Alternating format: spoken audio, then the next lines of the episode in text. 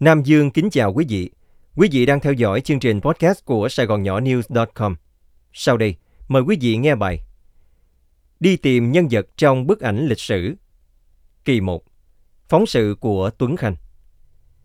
Những ai đã từng nhìn qua hình ảnh về cuộc chiến Việt Nam chắc cũng có lúc đã bắt gặp hình ảnh một người lính Việt Nam Cộng Hòa đang bị thương tật, bị đuổi ra khỏi nơi chữa trị của mình là Tổng Y Viện Việt Nam Cộng Hòa vào chiều ngày ba mươi tháng tư. Tấm hình nhỏ không có nhiều sự thuyết minh, nhưng chỉ với ánh mắt của người thanh niên đau đớn, mệt mỏi, đang chống nạn bước đi, đã là sự ám ảnh không lời đến tận cùng. Trong bộ quân phục có vẻ mặc vào vội vã, anh lính Việt Nam Cộng Hòa đó bước đi và lọt vào khung hình, trở thành một dữ liệu giằng xé im lặng, như một vết thương không bao giờ lành về một câu chuyện có thật.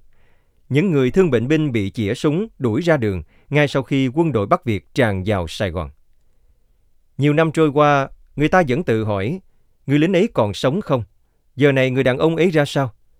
Như mọi tấm ảnh trắng đen khác của những ngày tháng tư một nghìn chín trăm bảy mươi lăm làm nhức nhối người xem, kể cả thế hệ chưa bao giờ trải qua ngày tháng đó. Câu hỏi đó chất chứa với muôn vàn điều u uẩn trong lòng. Với đôi chút thông tin vặt, chút hình ảnh và luôn dò hỏi, thật bất ngờ là đúng vào tháng tư của bốn mươi sáu năm sau, sự có mặt của người lính ấy bỗng bất ngờ hiện ra trong cuộc tìm kiếm nhiều ngày của chúng tôi, những người miền Nam thế hệ hôm nay. Thật kỳ diệu, ông vẫn còn sống, hiện ở Trơn Thành, Bình Phước. Người lính ấy, hạ sĩ nhất Võ Phùng Dương, số quân bảy mươi tư trên một bốn năm tám một một, K B C ba năm không sáu, tiểu đoàn năm mươi hai, liên đoàn ba biệt động quân, vẫn im lặng tồn tại non nửa thế kỷ qua nhiều biến động của cuộc đời. Thật khó nói đó là những điều đắng cay số phận hay kiên cường cao quý của ông. Khi gặp, ông vẫn giữ được nụ cười bình dị, hiền lành và kiểu trò chuyện chân chất khi tiếp chúng tôi tại ngôi nhà nhỏ của mình. Đi tìm một ánh mắt câm lặng. Suốt đoạn đường dài từ Sài Gòn tìm tới nhà của ông Dương, chúng tôi chia nhau nhìn lại tấm ảnh về người lính trẻ. Lúc ấy ông chỉ mới hai mươi hai tuổi, khi bị đuổi ra khỏi giường bệnh và cố lết về nhà ở quận tư Sài Gòn trong một buổi chiều nghiệt ngã của cuộc đời.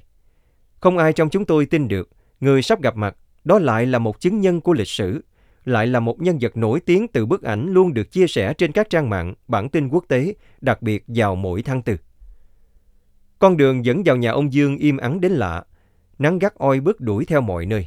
Đến con chó của nhà gần đó, nằm trong bóng râm cũng mệt mỏi nhìn chúng tôi mà không buồn sủa. Nhiều năm trước đó, khu vực này xác xơ, khốn khó và được gọi là vùng kinh tế mới.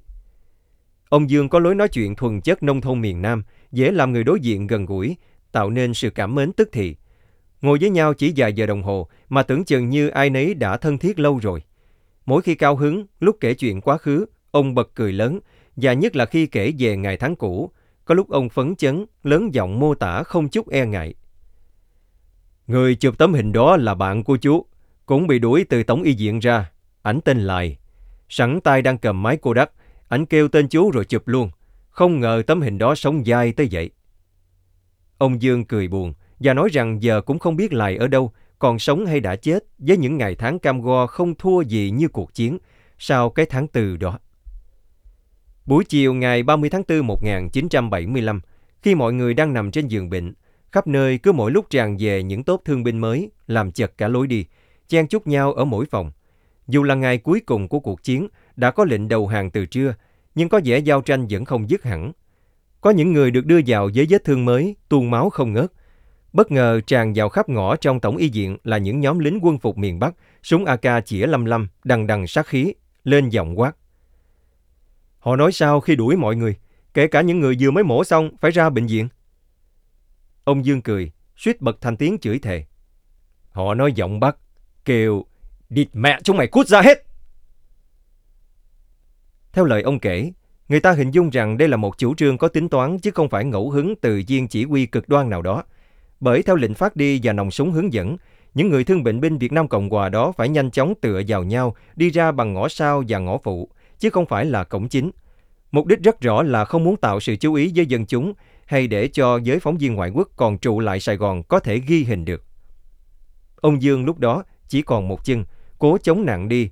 Vết thương đó ông nhận vào tháng hai năm một nghìn chín trăm bảy mươi lăm trong một trận tử thủ ở ngay Bình Phước. Xe tăng bộ đội Bắc Việt tràn vào với biển người nhưng vẫn bị ba tiểu đoàn đã tơi tả của phía ông chặn lại. Lúc đó quân Việt Nam Cộng Hòa chỉ còn lại những thành phần tử thủ. Nhiều người đã bỏ đi, súng đạn không còn nhiều. Ba tiểu đoàn mà ông Dương có mặt quyết cầm cự mặt trận trong lòng đô thị chỉ còn khoảng hơn năm trăm người. Trong khi đó, ráo riết tiến công để dứt điểm. Tin cho biết, ba sư đoàn của Bắc Việt áp sát với đủ các loại hỏa lực yểm trợ.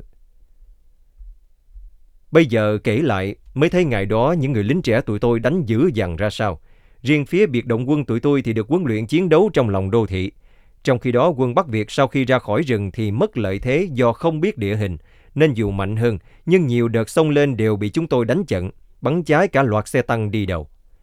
Ông Dương cười nói, ngay vào lúc giằng co không phân thắng bại ấy, thì đột nhiên có lệnh rút quân. Thế trận dở ngay từ lúc đó. Chính vì khi chuyển thế rút quân, tôi mới bị đạn bắn ngay chân, nát mọi thứ.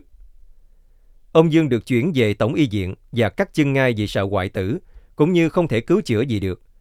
Từng ngày, ông cảm nhận được sự sụp đổ của Sài Gòn đến khi thấy thêm thương bệnh binh nhập vào, mà các nơi đánh trận thì mỗi lúc càng gần Sài Gòn hơn. Ông Dương đi lính từ năm một nghìn chín trăm bảy mươi mốt và tham gia nhiều trận ở An Lộc, Long Bình, vân vân. Những năm tháng đó, khi đi cùng đồng đội chia lửa ở mọi trận tuyến, dù thế nào đi nữa, ông đã có một phía chọn lựa của mình rõ ràng, không hề nao núng. Đó là một nước Việt Nam Cộng Hòa tự do của mình. Nơi đó có anh em, cha mẹ, ngôi nhà mà ông phải bảo vệ. Vì sao có những người đã bỏ chạy, nhưng sao chú và những người lính khác vẫn tiếp tục trụ lại vậy? Ông Dương không thể giải thích hết bằng ngôn từ đơn giản của mình. Ông thoáng suy tư và tả rằng, là nghĩ tới cái chết. Mình thua thì mình cũng sẽ bị bắn chết. Thôi thì chiến đấu để chết ngay ở mặt trận. Phải tốt hơn là bị quỳ rồi bị chĩa súng bắn, đúng không? Dĩ nhiên, ông Dương tóm tắt vậy, nghe cũng không có gì quá đặc biệt. Nhưng đằng sau đó, chính là trùng trùng khí chất của hàng hàng những quân nhân Việt Nam Cộng Hòa trong cuộc chiến.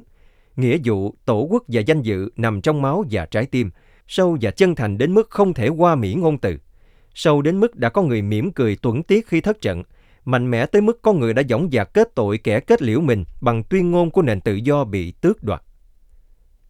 Và rồi, vào buổi trưa ngày ba mươi, đang nằm trong Tổng Y Viện, đột nhiên mọi người nghe tin đầu hàng từ Tổng thống Dương Văn Minh. Ông Dương và nhiều người nữa kêu trời ơi và chết lặng. Đằng sau lời đầu hàng đó là một đại diễn biến khác. Dù không hình dung rõ được, nhưng những người lính đó biết chắc rằng sẽ không thể có bình yên như những bài hát và lời kêu gọi tình anh em trên đài phát thanh của đạo quân vừa tiến vào Sài Gòn. Đủ mẹ nó, cái gì mà đầu hàng, kỳ vậy! Ông Dương kể mình đã la lên như vậy ở phòng bệnh. Có người cũng thảng thốt như ông. Quý vị vừa theo dõi chương trình podcast của Sài Gòn Nhỏ News chấm com cùng với Nam Dương. Mời quý vị đón nghe chương trình sau.